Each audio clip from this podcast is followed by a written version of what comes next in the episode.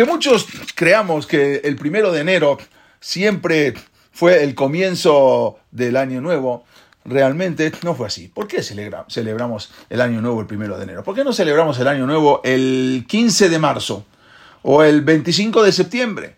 Entonces, esa es la pregunta que hay que entender. Entonces vamos a ir al origen, vamos a ir a entender un poco más del origen de dónde viene todo esto. Durante gran parte de la historia europea, el año nuevo, estamos hablando todavía mucho antes, vamos a ver, en la época también, la época romana, el año nuevo empezaba en marzo, en marzo porque era el día, o sea, en marzo era la temporada de la primavera, la temporada que comenzaban a brotar las flores. Y lo sacaron de la Torá. Nosotros el año nuevo es Rosh Hashanah, pero en la Torá dice, bajo de Sharishon, el primer mes es Jodesh Aviv, es el mes que empieza a salir las flores, es el mes que empieza a salir eh, el mes de la primavera.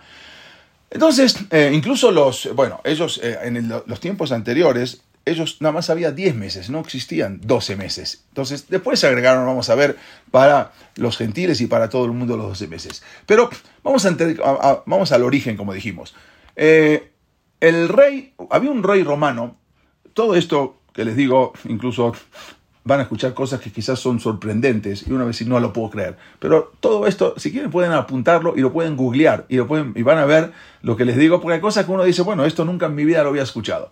Un rey romano se llamaba, eh, ah, esto es lo que quería decir, antes empezaba desde el primero de marzo, o sea, el año empezaba en marzo, el año no empezaba en enero. El año normalmente siempre empezaba en marzo porque era Jodesh Aviv, exactamente el mes de la primavera. Incluso acaban a ver el calendario el primer mes era el marzo, el segundo abril, después mayo, junio, julio era el quinto mes, agosto, septiembre era el séptimo mes, la misma palabra lo dice, septiembre. Octubre, hoy en día es el décimo mes, pero octubre era el octavo mes. Noviembre es el noveno mes. Diciembre es el décimo mes. Hasta ahora tenemos diciembre, pero en verdad diciembre es el décimo mes. Entonces, ¿de dónde salió que tenemos 12 meses? Bueno, eso es lo que vamos a también a estudiar. Cada uno ponía y sacaba de acuerdo a su gusto. Este rey, se llamaba rey, un rey romano, Numa Pompilio, fue un rey, eh, estamos hablando del 715 antes de la era común.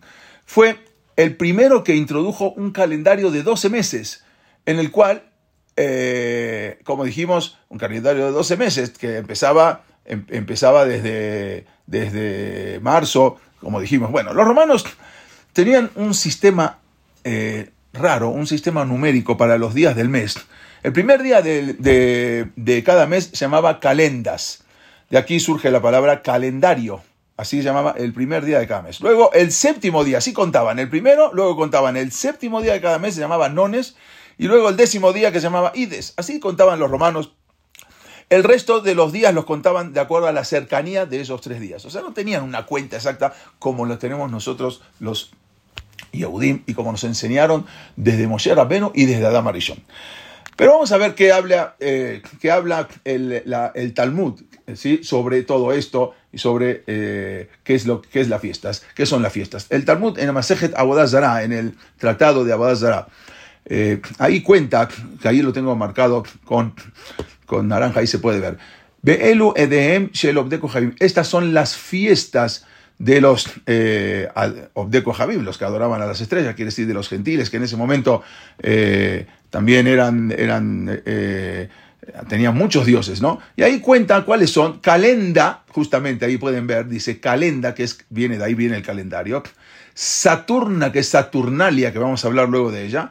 Y Cartrisim también eran las fiestas que tenían ahí los, eh, los gentiles. Y ahí trae porque dice que no, la Gemara trae el Talmud que no comerciar con ellos en esos días, porque seguramente que si le dábamos dinero para y comprábamos algo, ese dinero lo iban a utilizar para la bodazara. Hoy en día ya es diferente, pero así traía, así trae la el, el de, en, el, en, el, en, el, tratado de Abodazara. También hay otra cosa que tenemos que saber, que eh, los romanos Después, cuando eh, impusieron, como dijimos este Numa Pumpilio, después pusieron 12 meses y agregó enero y febrero. Los romanos entonces eh, le dedicaban el día primero de enero, acá se puede ver mejor el Talmud, Belue de of de Kohabin, Calenda, Saturna, B, Cartisi, Vamos a ver de dónde salieron estas eh, fiestas y cómo se convirtieron, cuáles son estas fiestas hoy en día, porque con esas fiestas, hoy, con esos nombres hoy en día no se conocen. Como dijimos, el día, eh, según los romanos, pusieron enero y pusieron el primero de enero, se lo dedicaban al dios Jano. El dios Jano era un dios que tenían, que ellos eh, adoraban, que tenía dos cabezas. ¿Por qué tenía dos cabezas? Él era una cabeza mirando hacia adelante y una cabeza mirando hacia atrás. Acá se puede ver las dos cabezas del dios Jano, Janus, obvio, de ahí viene la palabra January, ¿no? Enero. Quiere decir que en enero, porque era el nombre de ese dios que tenían ahí los romanos, el dios Janus, con una cabeza hacia adelante, quiere decir hacia el futuro, y una cabeza mirando hacia atrás, hacia todo lo que pasó, que quiere decir que a partir del primero de enero era un parteaguas para lo que pasó y para lo que viene. Entonces lo pusieron ahí, el eh, January. Pero este era el mes 11, porque dijimos que diciembre ¿sí? Era el mes 10, ¿sí? Noviembre el 9, diciembre el 10. January era el mes 11, ¿sí? Y luego febrero era el mes 12. Y marzo era el primer mes. Eso es lo que habían puesto cuando agregaron los dos meses los romanos para que sean 12 meses. Acá el dios pagano es un dios pagano, quiere decir que todo el nombre de enero, hoy en día, January, enero, es prácticamente viene del dios Jano que era un dios, como dijimos, acá lo vemos una estatua, una cabeza hacia adelante, una cabeza hacia atrás, acá la vemos un poco mejor, y eso era todo. Marzo, como dijimos, era el primer mes, y así, décimo, el décimo era, solamente había 10 meses. Muy bien, y ahí habían puesto, eh, como dijimos, eh, vamos a ver cómo, cómo salen ahora los 12 meses. Bueno, entonces, por ese motivo, el mes de enero recibió el nombre del dios Jano, que era, como dijimos, dos caras, que simbólicamente se refería a ese Dios que podía mirar hacia atrás, al pasado, podía mirar hacia el futuro. Sin embargo, a pesar de que enero ahora eh, después se convertía, vamos a ver, se convertiría en, el, eh, se, agregaron, pero siempre el 15 de marzo empezaba el primer mes. Esto cambió más adelante, en el año, acá van a ver también, ustedes vean, incluso acá están en marzo, que era marzo, que tenía 31 días, abril 30 días, Mayum, vamos a ver después también de dónde se originan todos. Si ustedes ven acá, el, el quinto mes es julio y el sexto mes es agosto, que tenían 30 eh, días cada uno. Luego septiembre 31 días, octubre, noviembre. Ahí vemos si terminaba, el último día era febrero, que tenía 30 o 31 días. Así era originalmente todo este calendario. ¿Qué pasó después? ¿De dónde se originó? Empezaron a... Ahora, más adelante vamos a ver, y ahora les voy a explicar esto. Todavía no quiero pasar a esto, vamos a, adelantarnos un poquito más eh, para entender. Ahora, después vamos a volver a esto. Eh, cuando, para empezar a comprender un poco más del tema, es necesario que saber que toda la historia del cristianismo, en verdad, se redactó recién en el año 313 de la era común si se puede llamar que era el 313, pero vamos a imaginarnos que estamos bien. A partir del año 313 se redacta toda la historia del, cristianismo. Y ese trabajo de la historia del cristianismo fue hecho por un monje cristiano llamado Lactancio, junto con un historiador llamado Eusebio de Cesarea. Entre ellos dos redactaron toda la historia del cristianismo a partir del año 313 este era el monje cristiano eh, Lactancio, junto, que incluso se conservan muchas cartas de él y todo, cómo empezó a redactar todo el cristianismo.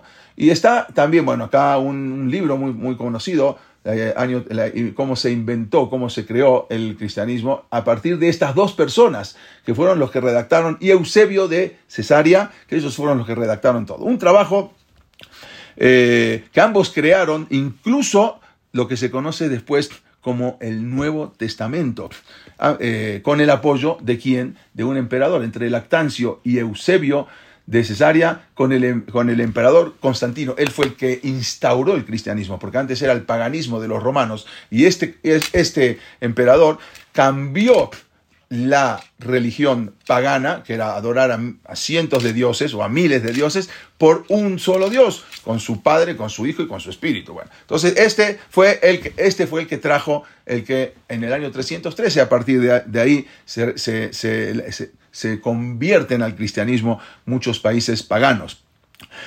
Lo cierto es que recién hasta el año 367, los famosos cuatro evangelios canónicos, Marcos, Mateo, Lucas y Juan, pasan a formar parte del llamado Nuevo Testamento. Y como que la Torá o el Viejo Testamento ya supuestamente esto es obsoleto y ahora tenemos una cosa nueva que nos entregaron, no Dios, alguien nos los entregó por intermedio de Dios. Obvio, si Dios tenía, eh, se entregó en Arsinai al lado de más de 3 millones de personas, si quiere cambiar algo, una orden, tiene que juntar otra vez en Arsinai o en algún otro monte y tiene que juntar a 3 millones de personas y avisarle que a partir de ahora se cambia del viejo y al nuevo. Pero no, es todo un sueño o una visión de alguien secretamente que tiene que avisarle y ahí empiezan, pues Dios lo avisó a 3 millones, pero ahorita me avisó nada más a mí, que yo a partir de ahora se cambia todo el Nuevo Testamento, o se cambia el Corán, o se cambia lo que sea.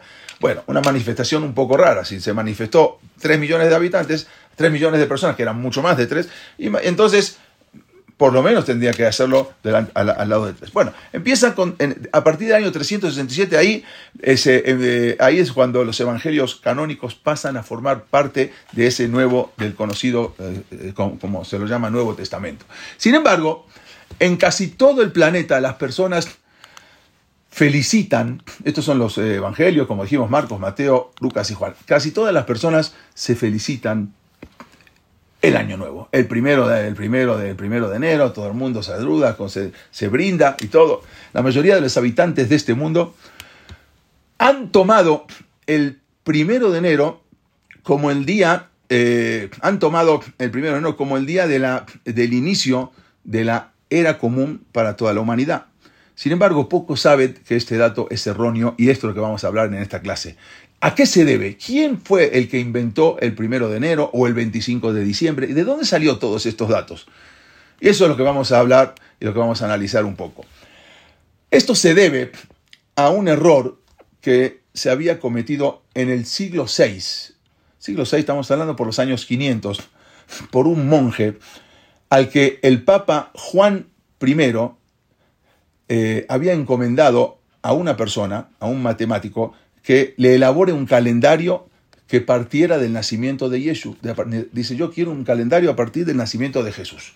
Yo eh, hasta, ahí, hasta, hasta ese año no, hasta el año, hasta el siglo VI todavía no se contaba como nosotros contamos la cuenta, hacemos desde Adama Rishon, desde Abraham vino y así cuenta por cuenta. No, ahí no se contaba. Entonces hasta ahí era un par de aguas, ahora queremos hacer una cuenta porque no llevaban una cuenta, vamos a ver qué tipo de cuentas llegaban. Ese monje ese monje se llamaba Dionisio. Y como le dije, todo esto ustedes lo pueden checar, lo pueden googlear y van a ver si es así o no. Había un monje, un monje llamado, llamado Dionisio. Le decían Dioniso, Dionisio el exiguo, Dionisio el enano. ¿Sí? Porque era tan chaparrito, tan enano, que así, debido a su corta estatura, así le decían Dionisio el enano. Dionisio había nacido en Asia Menor, lo que hoy en día se conoce como Rumania.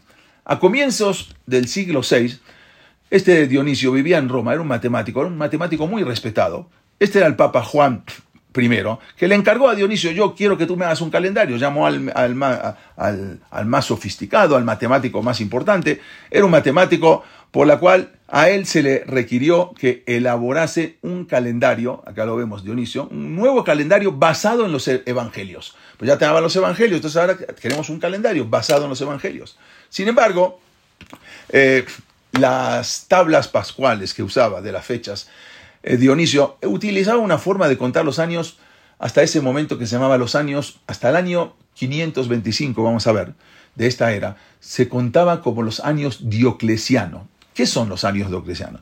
Se usaba principalmente en Alejandría, donde se difundió ahí eh, todo, a todo el mundo el cristianismo. Y hacía comenzar el primer día, como la coronación, o sea, el primer día, empezaban a contar a partir de la coronación de un emperador. Se llamaba el emperador Dioclesiano. Un emperador que, entre paréntesis, era muy amigo de uno de los Emoraín de la Gemara, de Rabbi Abhu o Rabbi Abahu, íntimo amigo de él. La Gemara cuenta que cuando se encontraban, él vivía, estaba en Cesarea, y cuando Rabbi Abu también era el Rosh Shiva de Cesarea, cuando se encontraban, es más, cuando se acercaba él al palacio, salían todo el palacio a cantarle, así cuenta la Gemara, y lo recibían a Rabbi Abu, lo abrazaban, y él era íntimo amigo.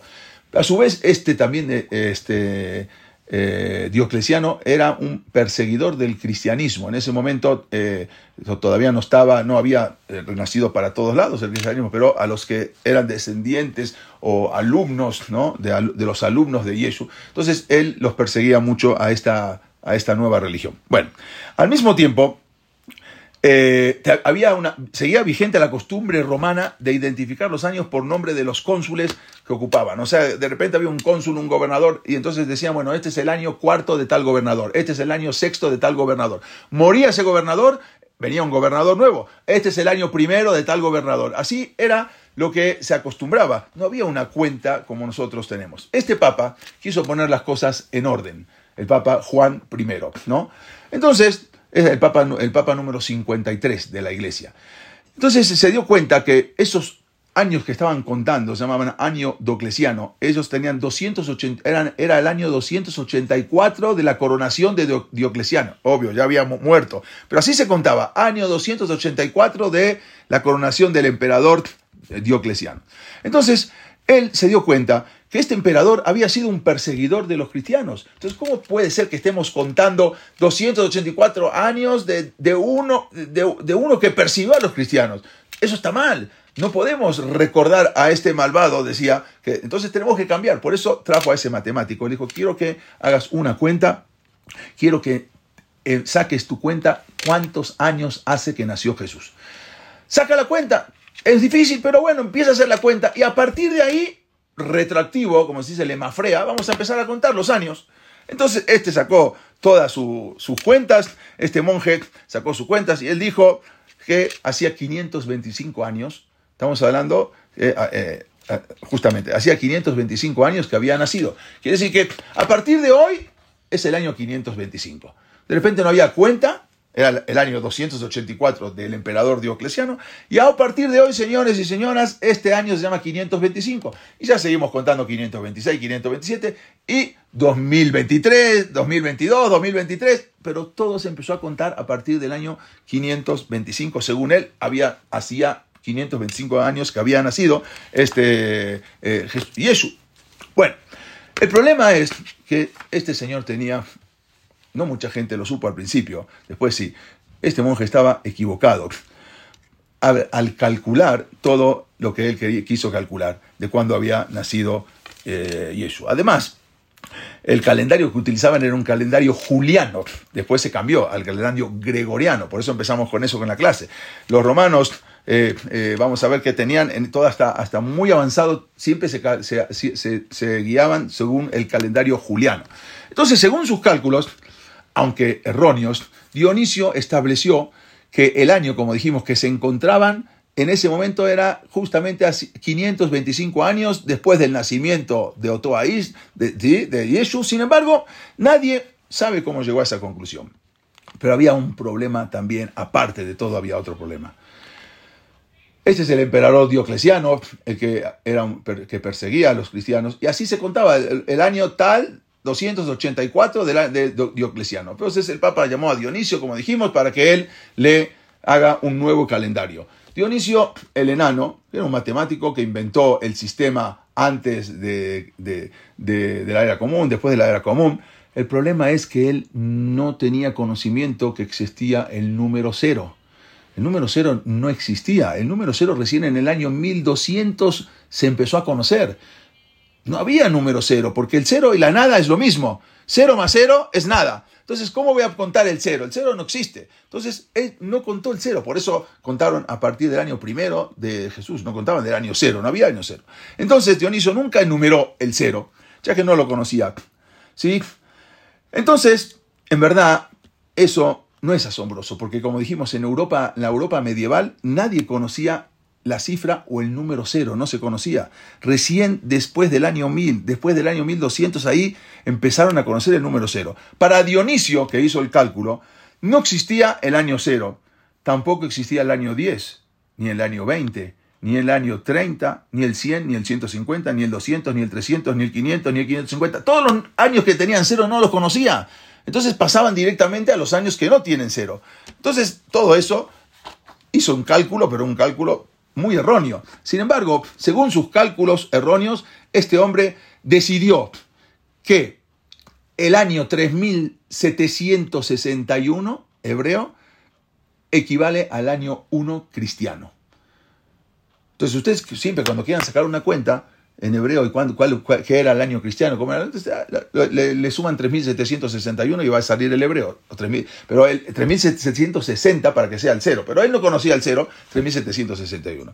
De hecho, Jesús, había nacido muchas décadas antes. Así cuentan en el, en el libro Sefer Toldot Olam, eh, eh, que en el Toldot Am Olam, así trae, y en el Sefer Ayohasim también, también lo trae Rabbi Haka Brabanel, en el, en el Mayane Yeshua, y dice que Yeshua Nostri en verdad había nacido en, el cuarto año del reinado Yanai, Alexander se llamaba, que fue en el año 263 del segundo Betamigdash, Estamos hablando, era el, eh, que era el año 3678, había 82 años de diferencia. Pero bueno, ellos, así trae el Rabbi Rabanel, que lo pusieron en esa, eh, de esa manera para decir que eh, al, matar, cuando mataron a Yeshu, por lo tanto, por eso se destruyó el Betamigdash. Entonces tenían que tener una relación. Entonces lo pusieron exactamente un poco antes de que se destruya el Betamigdash para decir que por eso eh, por eso eh, se destruye el Betamigdash. Pero había nacido todavía muchos años antes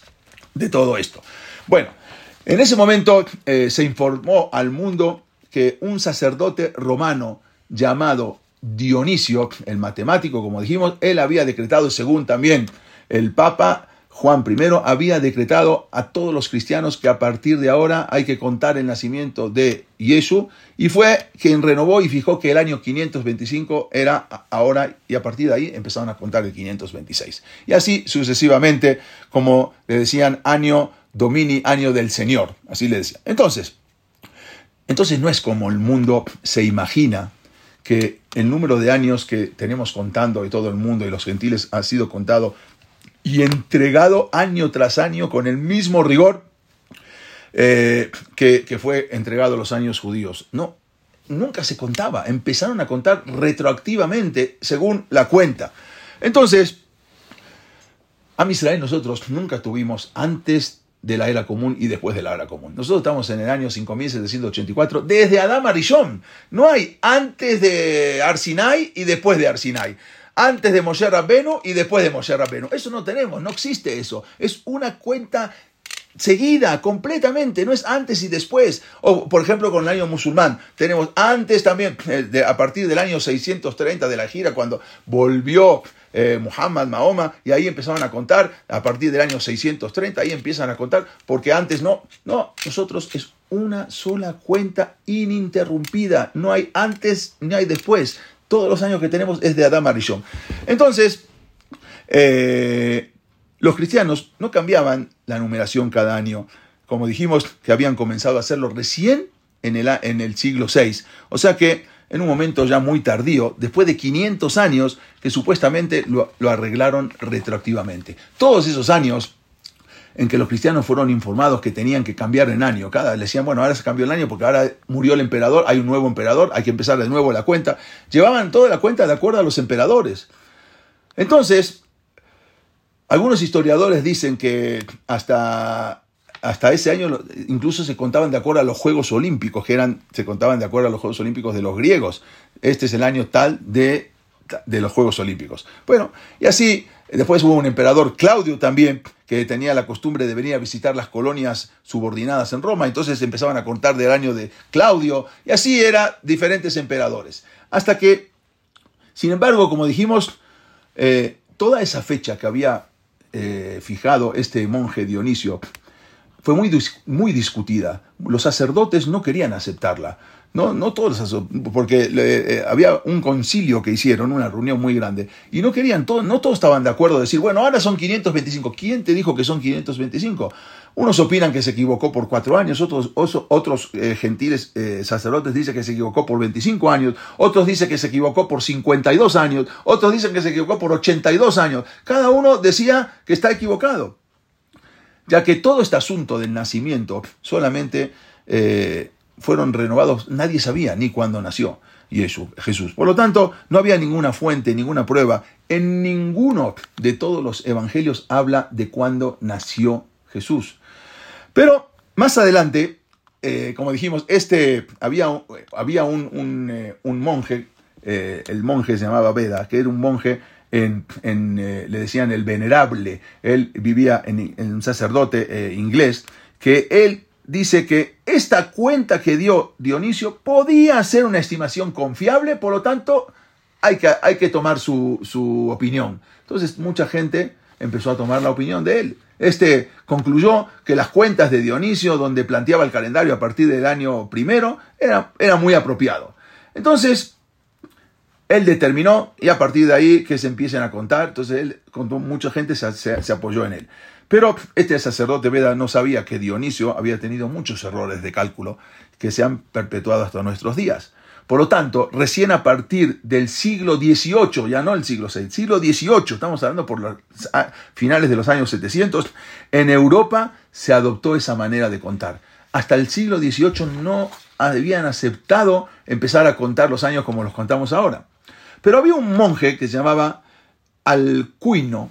Alcuino era un monje que trabajaba en la corte del rey Carlomagno.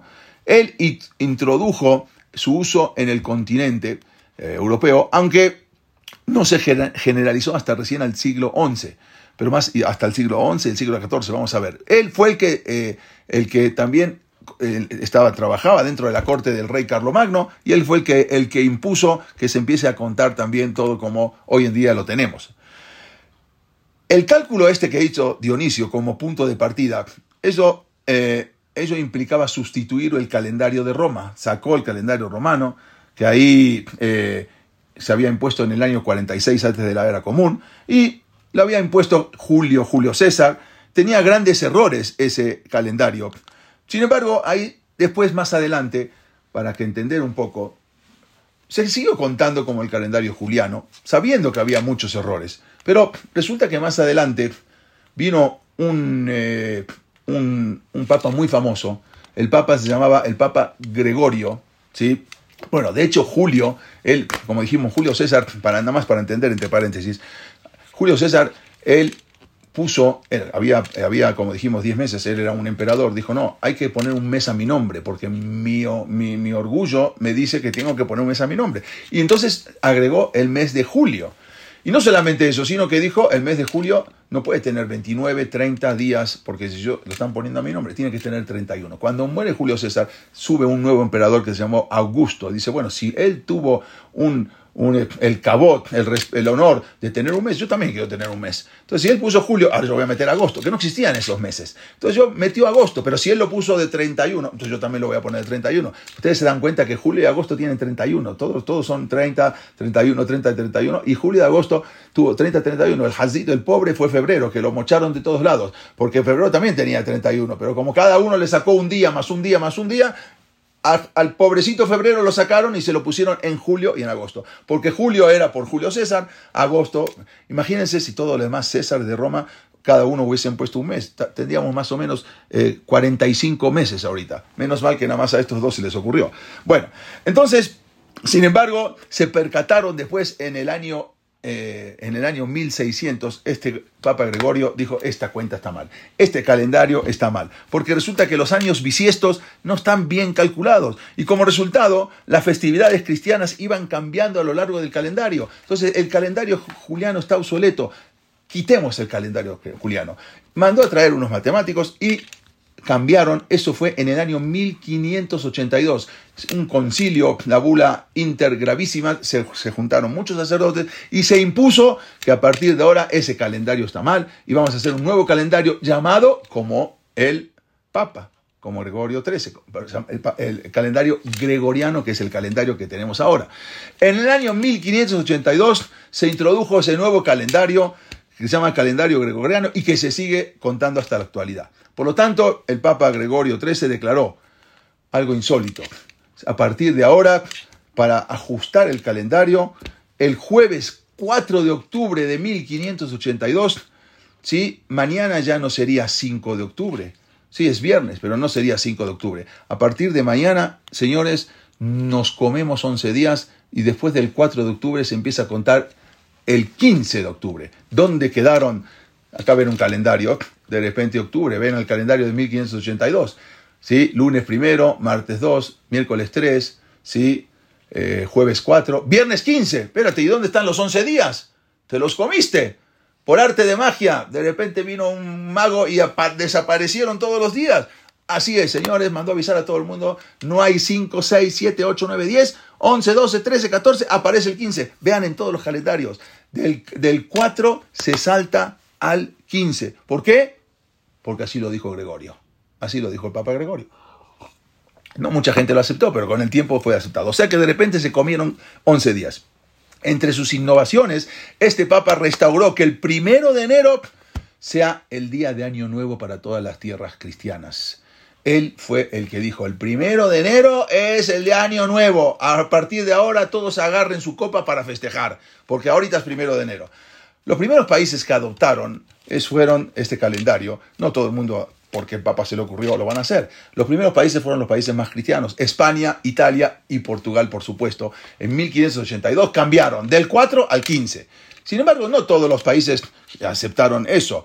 Todo, de repente que venga alguien y me dice, bueno, señores, viene hoy el Papa Francisco y dice, hoy es 12 de diciembre. Señores, mañana es 28 de diciembre que siga hablando solo. ¿Quién, me, ¿Quién, me, está diciendo que mañana voy a cambiar al 28? Bueno, este Papa lo hizo así. Y todo el mundo al principio no lo aceptó, de a poco lo fueron aceptando los países europeos, las naciones protestantes eh, que eran los ingleses, eh, Holanda, también eh, Bélgica, todos esos protestantes y ortodoxas orientales no estuvieron de acuerdo en modificar. Gran Bretaña, que eran, eran protestantes, y todas sus colonias de, Gran Bretaña, las colonias inglesas de, de América, no aceptaron ese calendario sino hasta 1752.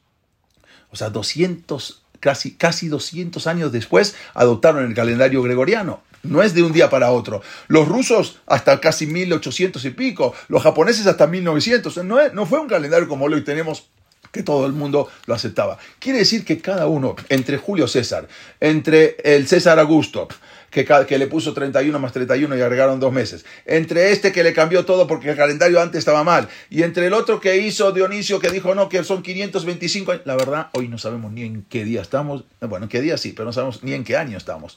Entonces, vamos a entrar un poquito más. ¿Y por qué todo el mundo entonces ahora, él puso el primero de enero, dictaminó el Papa Gregorio XIII, que el primero de enero es Año Nuevo. Vean acá está esta. En 1582, Portugal, España, Francia y sus colonias aceptan el calendario. En 1583, después Austria, pero vamos a ver más adelante, 1752, Gran Bretaña, 1760 eh, Lorena, que es de, de, la parte de Francia, 1867 Alaska, en Rusia, que era, pertenecía a Alaska, en 1873 lo adopta Japón, en el 75 Egipto, pero vean todavía más adelante, Albania en 1912, Letonia en 1915, Bulgaria recién hasta 1916, Turquía hasta 1926 recién cambia el calendario gregoriano. O sea, cada uno era de acuerdo a más o menos cómo venía la situación. No había una sola, un solo calendario, una sola, igual que tenemos nosotros desde Adán Marillón. Pero bueno, entremos ahora, ¿por qué entonces el 25 de diciembre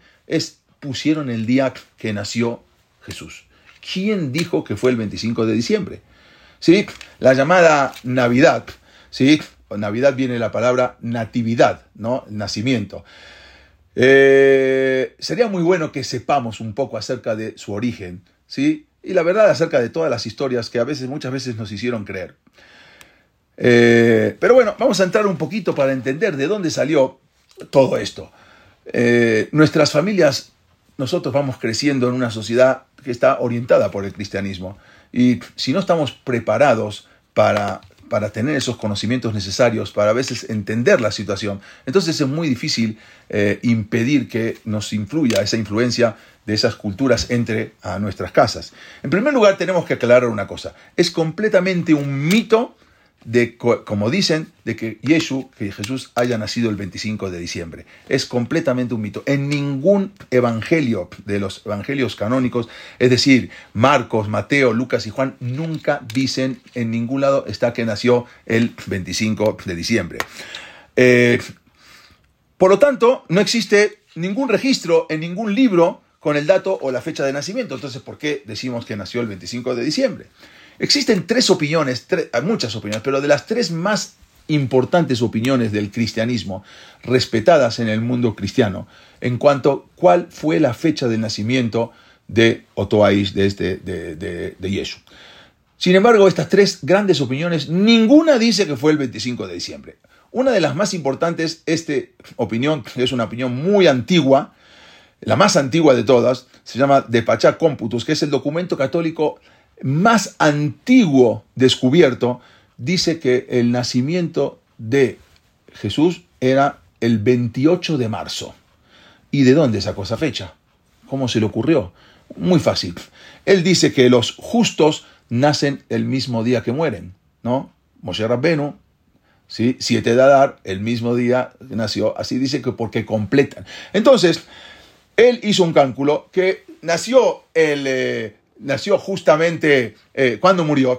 Murió cerca de Pesach, dijo el, cálculo que era como para el 28 de marzo, por lo tanto, ese mismo día tuvo que nacer. Entonces, porque los Addikim, como está escrito que los Addikim completan sus años. Entonces, si nació el 28, tiene que morir el 28. Ahí trae este Payá Computus que más que él nació el 28 y no fue el 25 de diciembre, sino el 28 de marzo. Que según un cálculo era el 14 de Nisan, Ere Así como trae la Gemara, que Ere Pesach fue cuando murió eh, Yeshua, que era el 28 de marzo. En esa misma época había un obispo muy importante que se llamaba Clemente. Él sostenía que nada que ver, que tenía el 18 de noviembre, una diferencia tremenda. Nadie dice 25 de diciembre, él decía 28 de noviembre. Y hay otro cardenal muy famoso, eh, que él, eh, un cardenal muy, muy, Joseph eh, se llamaba, este cardenal muy famoso, él es un reconocido biblista, ¿no? que se metió mucho a ahondar en la Biblia, un especialista en el Nuevo Testamento, así también como un especialista en los manuscritos del Mar Muerto, y tenía vínculos muy estrechos con eh, los papas, él dice no estar de acuerdo ni con el 28 de marzo ni con el 18 de noviembre. Él dice que Jesús nació el 11 de septiembre. Entonces tenemos 28 de marzo, 18 de noviembre o 11 de septiembre. 11 de septiembre, acuérdense, era el día que, se, que fue las Torres Gemelas, ¿no? Bueno, incluso el mismo Papa Benedicto, el Papa anterior, Benedicto XVI, él dijo que todo el escenario de todo el nacimiento, así como lo muestran, todo, todo eso no fue como lo presentan, ya que en verdad no había ni una estrella, ni una mula, ni un buey, sino que todo era, fue una idea de Francisco de Asís, y que incluso nació, eh, según él, eh, Jesús había nacido seis años antes, según él, seis años antes. O sea, él dice que no. El mismo Papa que lo siguió, el Papa Francisco, el Papa actual, él admitió que no se conoce nada acerca de cuándo nació ni cuándo, cómo fue la infancia de Otto Aish. Entonces, él dijo que no se sabe prácticamente nada de los primeros 30 años de su vida. Después recién se sabe. Entonces, si este es el caso, la pregunta es, ¿cómo llegó a establecerse la Navidad? Eso que se llama Navidad, el 25 de diciembre. ¿Quién fue? ¿Dónde sacaron ese? ¿De dónde lo sacaron? Con el fin de responder a esta pregunta, tenemos que remontarnos en el tiempo, en la antigua época romana, como dijimos al principio, y conocer qué significa, lo, que significaba ser pagano y qué era esa fiesta que hablamos que dice el Talmud, la fiesta de la Saturnalia, que el Talmud habla, que de ahí se originó la Navidad. Entonces vamos a, a ver qué habla el Talmud, como dijimos. Estas son las fiestas de los gentiles Calenda, que es el de ahí salió el calendario, Saturnalia, que era de Saturno por Saturno, y Catricín. Muy bien, esto es lo que trae en Masejet Abodazara, en, eh, en, la, en el Talmud Abodazara, la página 6, que era esta fiesta eh, Saturnalia, era una fiesta que se, se, festejaba desde el 17 hasta el 25 de diciembre. Bueno, ¿qué eran estas fiestas Saturnalias? Estas fiestas Saturnalias, incluso ¿Por qué se festejaban? Porque era también originalmente era una fiesta del el rey Mitra, que era el rey Sol. ¿Por qué? Porque esa era la fiesta eh, del día, prácticamente el día que menos tiempo salía el sol. En Europa, claro, en Europa a las 4 de la tarde se pone el sol, a las 3 y media, y sale muy tarde. Entonces, el día que menos tiempo hay sol, que es el día pleno de invierno, entonces era el día, este era el sol, el sol que era una, también una boda zará, era un, eh, una idolatría, mitra, así le decían. Entonces, cuando era justamente, era para esa fecha. La Saturnalia se originó como un festival, era un festival de los agricultores. Se festejaba del 17 al 23 de diciembre. Era toda una consagración al templo de Saturno, era el 17 de diciembre, pero una fiesta tan apreciada por la gente que la estiraban un poco del 17 al 23. Esto es lo que dice el Talmud. No podían comerciar en estas fechas con los gentiles porque iban a usar ese dinero para la boda Zara. Muy bien, entonces por lo tanto, esta era una fiesta que se festejaba del 17 al 23 y ahí luego el 25 era Natalis eh, Solis Invictus, que es el, día que, que, nacía el sol, prácticamente, porque ahí empezaba el sol a alargarse un poco más. O sea, como la luna, que es el cuarto eh, menguante, el cuarto naciente, el cuarto creciente, bueno, el sol empezaba a crecer a partir del el 25 de diciembre. Ya ya fue cuando más, es la época que menos tiempo hay de sol y ahí a partir de ahí empieza a crecer el sol. Era el cumpleaños del sol invencible romano, así decían. Bueno, en esta fiesta, una fiesta, había ciertas leyes, las fiestas de las Saturnalias, ciertas costumbres de estas festividades, que una de las costumbres era que no había reglas. Era una fiesta que no había reglas. Durante este festival hubo, eh, se hacía una inversión una, eh, una de roles, se cambiaban los roles, los esclavos se vestían con ropas finas, se sentaban en la cabecera de las mesas, daban órdenes, o sea, los mismos esclavos se podían rebelar nada más por cierta cantidad de días. Las familias daban regalos, las casas estaban todas decoradas con guirnaldas, con vegetación. Se podía hacer lo que uno quiera. Era una fiesta pagana tremenda. Además de los sacrificios humanos, había otras costumbres que, eh, que incluían el emborracharse ad deloyadá, ben Amán de hasta que uno no sabía ni quién es Amán, ni quién es, o sea, no sabía nada, ¿no? La intoxicación tremenda una total inmoralidad. ¿sí? Ir de casa en casa, se acostumbraba a ir de casa en casa cantando desnudos, se acostumbraba a repartir galletas con formas de muñeco. Bueno, estas últimas dos costumbres, ¿no? De ir a, no desnudos, pero ir, a ir de casa en casa y repartir galletas, son mencionadas realmente, son las precursoras de esos modernos villancicos, ¿no? Que se acostumbra eh, eh, que dentro de los gentiles y de las galletas de pan de jengibre con forma de hombre que se reparten, eran costumbres paganas.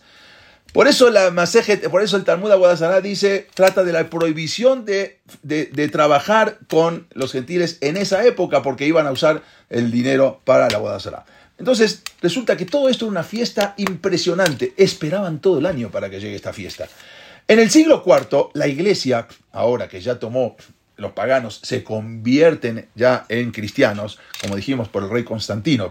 Entonces la iglesia decidió convertir en masa a todos esos paganos. Necesitaban hacer proselitismo, necesitaban agarrar a gente, necesitaban hacer crecer el cristianismo. Entonces empezaban a hacer proselitismo, misioneros, empezaban a, Pero ¿cómo hacían para atraer a la gente? Había que darle algo, había que darle algo que la gente se sienta atraída. Por lo tanto, eh, había que convertir en masa a todos los paganos y a toda la gente general al cristianismo. Pero había un problema.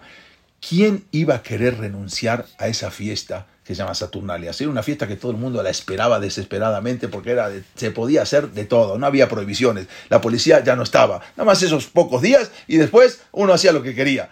Matar, podía matar, hacer lo que quiera, tener relaciones con quien quiera, los esclavos podían tener relaciones con sus patronas, los, los, los patrones con sus esclavos. Era una cosa, inmoralidad total. Pero la iglesia ahora quería traer, tenía que darle algo para traerlos. Pero la iglesia, por, lo, por otro lado, no podía legalizar a sus seguidores que se dedicaran una semana al año emborrachándose, teniendo relaciones ilícitas, asesinando a quien quieran, por lo que muchos líderes trataron de anular esta horrenda idea. Pero sin embargo, si los querían convertir, decían, no, si me vas a quitar la Saturnalia no me convierto. Entonces, ¿qué hacían? La cancelación de la Saturnalia era impensable, por lo que la Roma cristiana, dijimos, agarraron esta misma fiesta y la transformaron en una fiesta cristiana. Todo esto para con el esfuerzo de atraer a seguidores paganos y la convirtieron entonces esta fiesta en una fiesta cristiana. Entonces, ¿qué vamos a hacer? Vamos a poner, terminando la Saturnalia, el día que nació Jesús. Una fiesta ya, darle algo, un tono cristiano, un tono más sagrado. El único problema, que en esta fiesta no había nada cristiana. No había nada en esta festividad. Porque, por lo tanto, los líderes cristianos decidieron que si movían la Navidad, en lugar de decir que nació el, 28 de marzo o el, 18 de noviembre o el 11 de, de, septiembre, mejor vamos a decir que nació el 25. Entonces ya estamos poniendo algo que tenga algo sentido. Entonces movieron eso, y eso, ¿para cuándo lo movieron? Para el cumpleaños del sol, que justamente, eh, por lo tanto, esos eran, eh, podían más o menos desvanecer todo eso, incorporar esos elementos cristianos, de esa manera podían ganar adeptos al cristianismo. Entonces, ¿qué hicieron? Nombraron el último día de esta celebración, que terminaba el 23, solamente la corrieron dos días, la pusieron el 25 como el día de nacimiento de Yeshua solamente para darle un toque cristiano. Lo insólito fue que no lo aceptaron mucha gente. Eh, todos los, los, eh, eh, los, puritanos, ¿sí? Los, por ejemplo, incluso del año 1659 a 1681, todos los puritanos, los ingleses, sabían que sabían el verdadero origen y significado, que toda esta fiesta de Navidad venía de una fiesta pagana inmoral, que era la fiesta de las Saturnalias, habían en Massachusetts, en Estados Unidos, prohibieron en todos esos años festejar la Navidad debido a su terrible origen pagano. Entonces, vemos de dónde venía todo esto. La Saturnalia era algo tremendo, que era una fiesta, una orgía, era algo tremendo que se hacían en esas épocas. Pero había que darle un sentido cristiano y por lo tanto el 25 de diciembre lo pusieron como el día que nació Yeshua. Pero ¿qué pasó? Hay más adelante también habían, habían otros eh, que tenían otras costumbres. Había unos que tenían, los asirios, por ejemplo, tenían una costumbre que incluso la Torah lo trae. Hay un árbol, se llama Asherah, es un árbol que da Abodazara, un árbol de idolatría, que la Torah te advierte no hacer idolatría con este árbol. Si te está diciendo la Torah es porque había mucha idolatría en este árbol. Los asirios, que son de, Asia, vamos a decir, en la época, por, donde están los Babilón, por donde está Babel, hoy en día por donde está Irak, por donde está eh, eh, Irán, por donde está eh, Afganistán, todo ese un lugar donde dominaban los asirios, ellos hacían Abodazara, hacían idolatría a un árbol. Ese árbol se llamaba Asherah y lo consideraban como la diosa de la luna o la mujer del Baal, la mujer de un dios llamado el Baal, el dios del sol. Así trae incluso, si lo pueden ver, en Shofetim, en el Pere Gimal, en el Pasuk eh, Zain, Pasuk 7, también en Shemuel también lo trae.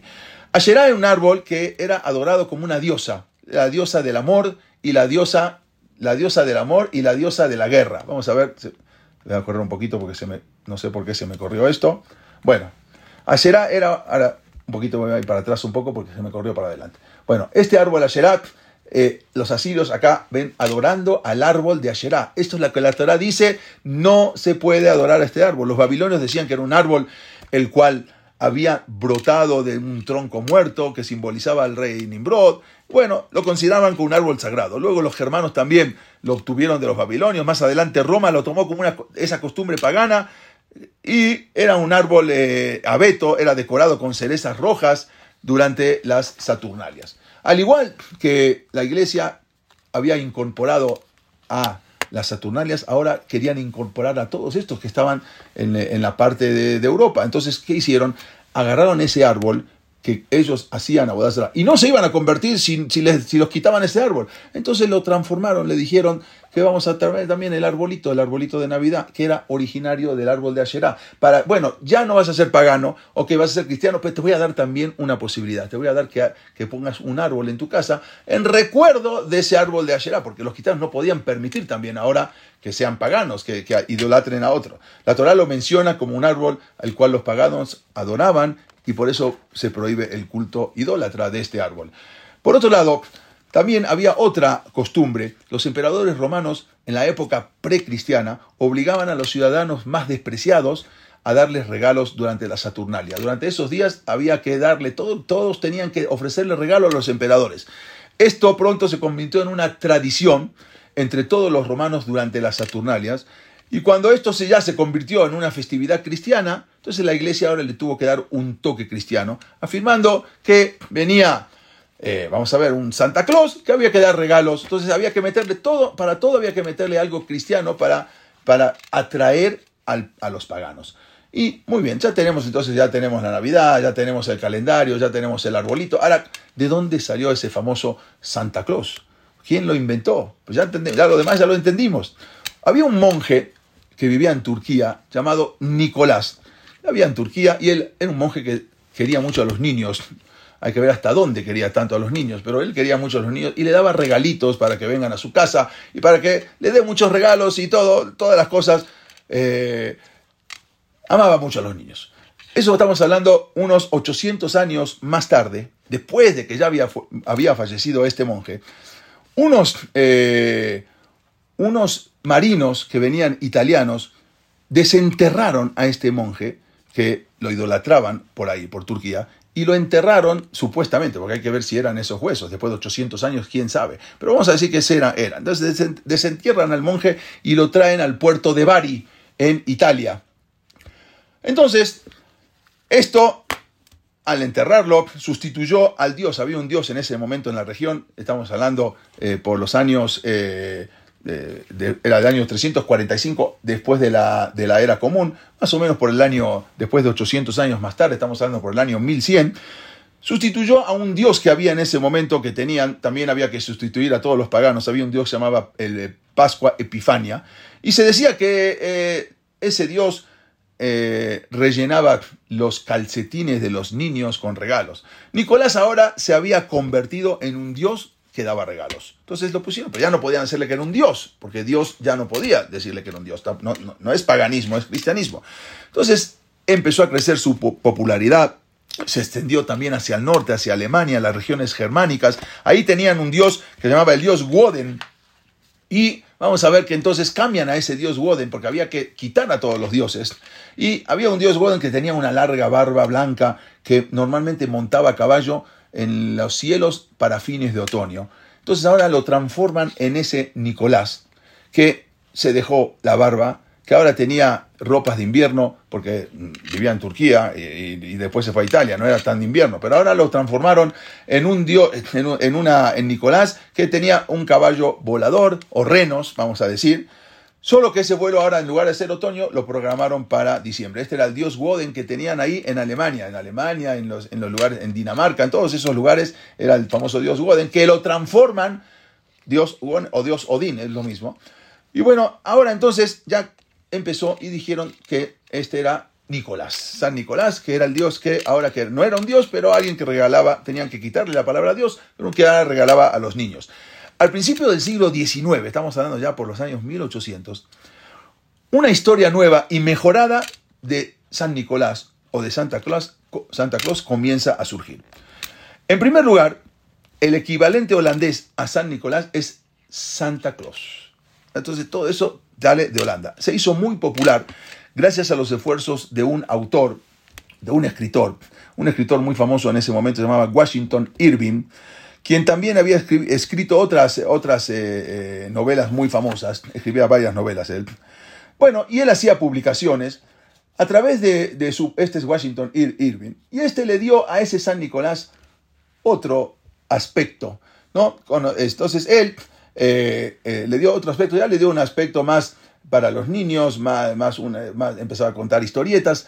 Hubo otro que se llamó un ilustrador, él era un dibujante, se llamaba Tomás Nast, y él fue, él hacía eh, retratos para niños, hacía caricaturas, hacía revistitas, así, revistas para niños. Y entonces él retrató a Santa Claus, que era eh, este San Nicolás, en los libros de caricaturas, los libros de cuentos, como una persona que volaba con renos, descendiendo a través de chimeneas, con una casa en el Polo Norte, un taller lleno de elfos, una lista de niños buenos y niños malos. Todo esto era para los niños, ¿no? Que se metía en las chimeneas y bajaba y daba regalos. Uy, perdón, acá una vez cayó, pero justo era Hanukkah ese día. Se equivocó, se, se, arrepintió, era, era, otra casa. Entonces el Señor volvemos, que tenía que volver otra vez a...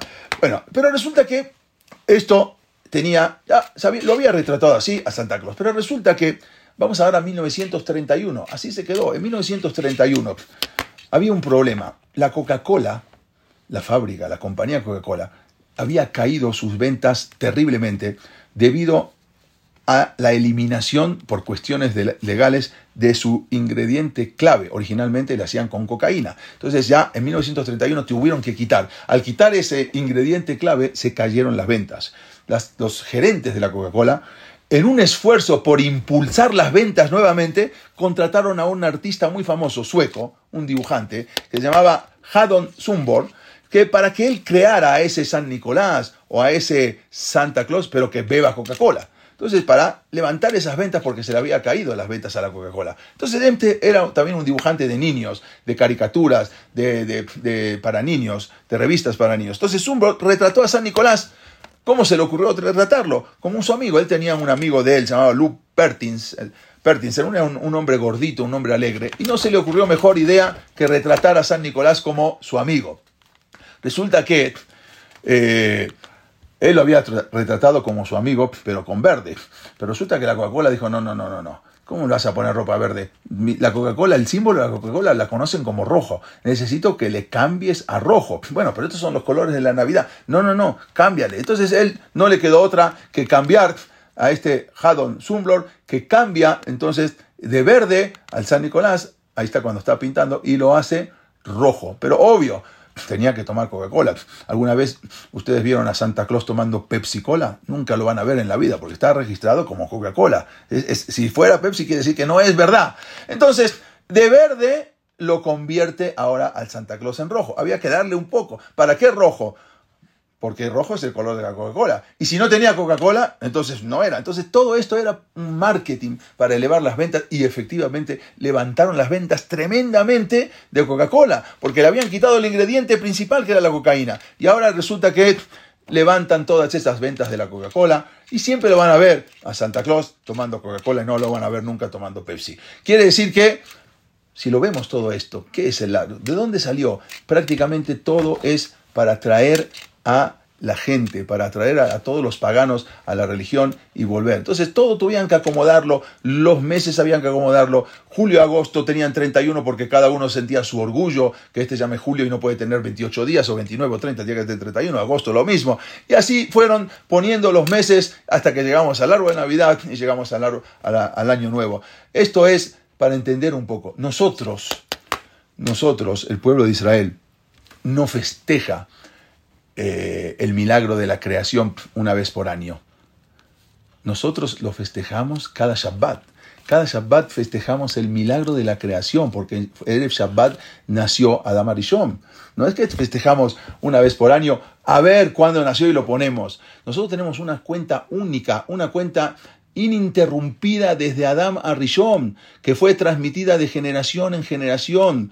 Nosotros tenemos una, una, cuenta que nos dio Boreolam la cuenta, que fue cuando se creó Adam a Rishon, y es una cuenta ininterrumpida que tenemos año tras año. Nadie en el mundo tiene un calendario como tienen los judíos ininterrumpida. Los musulmanes empiezan a contar del 630, antes era antes y después fue un después. El más parecido son los chinos, que están en el año 4700 y pico, porque ellos empiezan a contar desde Abraham vino cuando tuvo varios hijos con Keturah y después mandó a los hijos Arza Benekedem y entonces empiezan a contar desde una dinastía eh, china, pero, más, pero nadie tiene una cuenta ininterrumpida desde Adam Arishon, desde que nació el primer hombre en el mundo como nosotros. Es una cuenta interrumpida. Entonces, ahora, ahora que nosotros sabemos que eh, que tenemos un Shabbat cada año. Mi, papá, Alaba Shalom, eh, justamente esta semana es el Leirun Ishmat de mi papá, que es dos días, eh, se recuerda el fallecimiento por la clase que sea el Leirun Ishmat Meir Ishak Ben Amelia. Y nada más le quiero contar algo que siempre, un chiste que siempre contaba. Dice que había una vez un sacerdote y un rabino. Y entonces el sacerdote le dijo, yo te apuesto que nosotros los cristianos tenemos más fiestas que los judíos. Y, entonces el rabino dijo, bueno, vamos a apostar.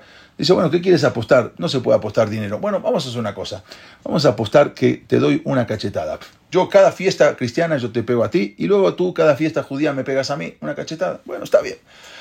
Entonces empezó el, eh, empezó el cura. Eh, la Navidad, ¡bum!, le daba una cachetada. ¿Sí? El Año Nuevo, otra cachetada. Y después venía el, eh, la, domingo de ceniza, otra cachetada. El Pentecostés, otra cachetada. Y así la Pascua, otra cachetada. Y así le daba. Bueno, se terminó y el, rabino estaba todo rojo su cara de tantas cachetadas que le dio. Dice, bueno, ahora voy yo. Empezó Pesach, una cachetada. Shavuot, una cachetada. Este, Rosh Hashanah, una cachetada. Kippur, una cachetada. Simchat una cachetada. Sukkot, una cachetada. Hanukkah, una cachetada. Empieza Purim, una cachetada. Shabbat, una, dos, tres, cuatro, cincuenta y dos cachetadas. Nosotros tenemos todos los Shabbatot, todos los días sábados tenemos, tenemos esa, esa oportunidad de festejar que nace de nuevo el mundo. Tenemos que festejar que nace, porque Adam Arishon fue, ¿por qué? Es Shabbat. El Shabbat es el día que Hashem descansó, el día que creó Erev Shabbat, el viernes a al ser humano, que es la la más sublime de, todo lo, de toda la creación, y ahí tenemos una fiesta. ¿Por qué tenemos que festejar un año nuevo? Si nosotros tenemos cada año nuevo, prácticamente cada Shabbat, o cada día, o, cada, o cada Rosh no necesitamos ese año nuevo. Tenemos que saber a qué, cuáles son la diferencia que hay entre nuestro calendario y el calendario eh, cristiano y los demás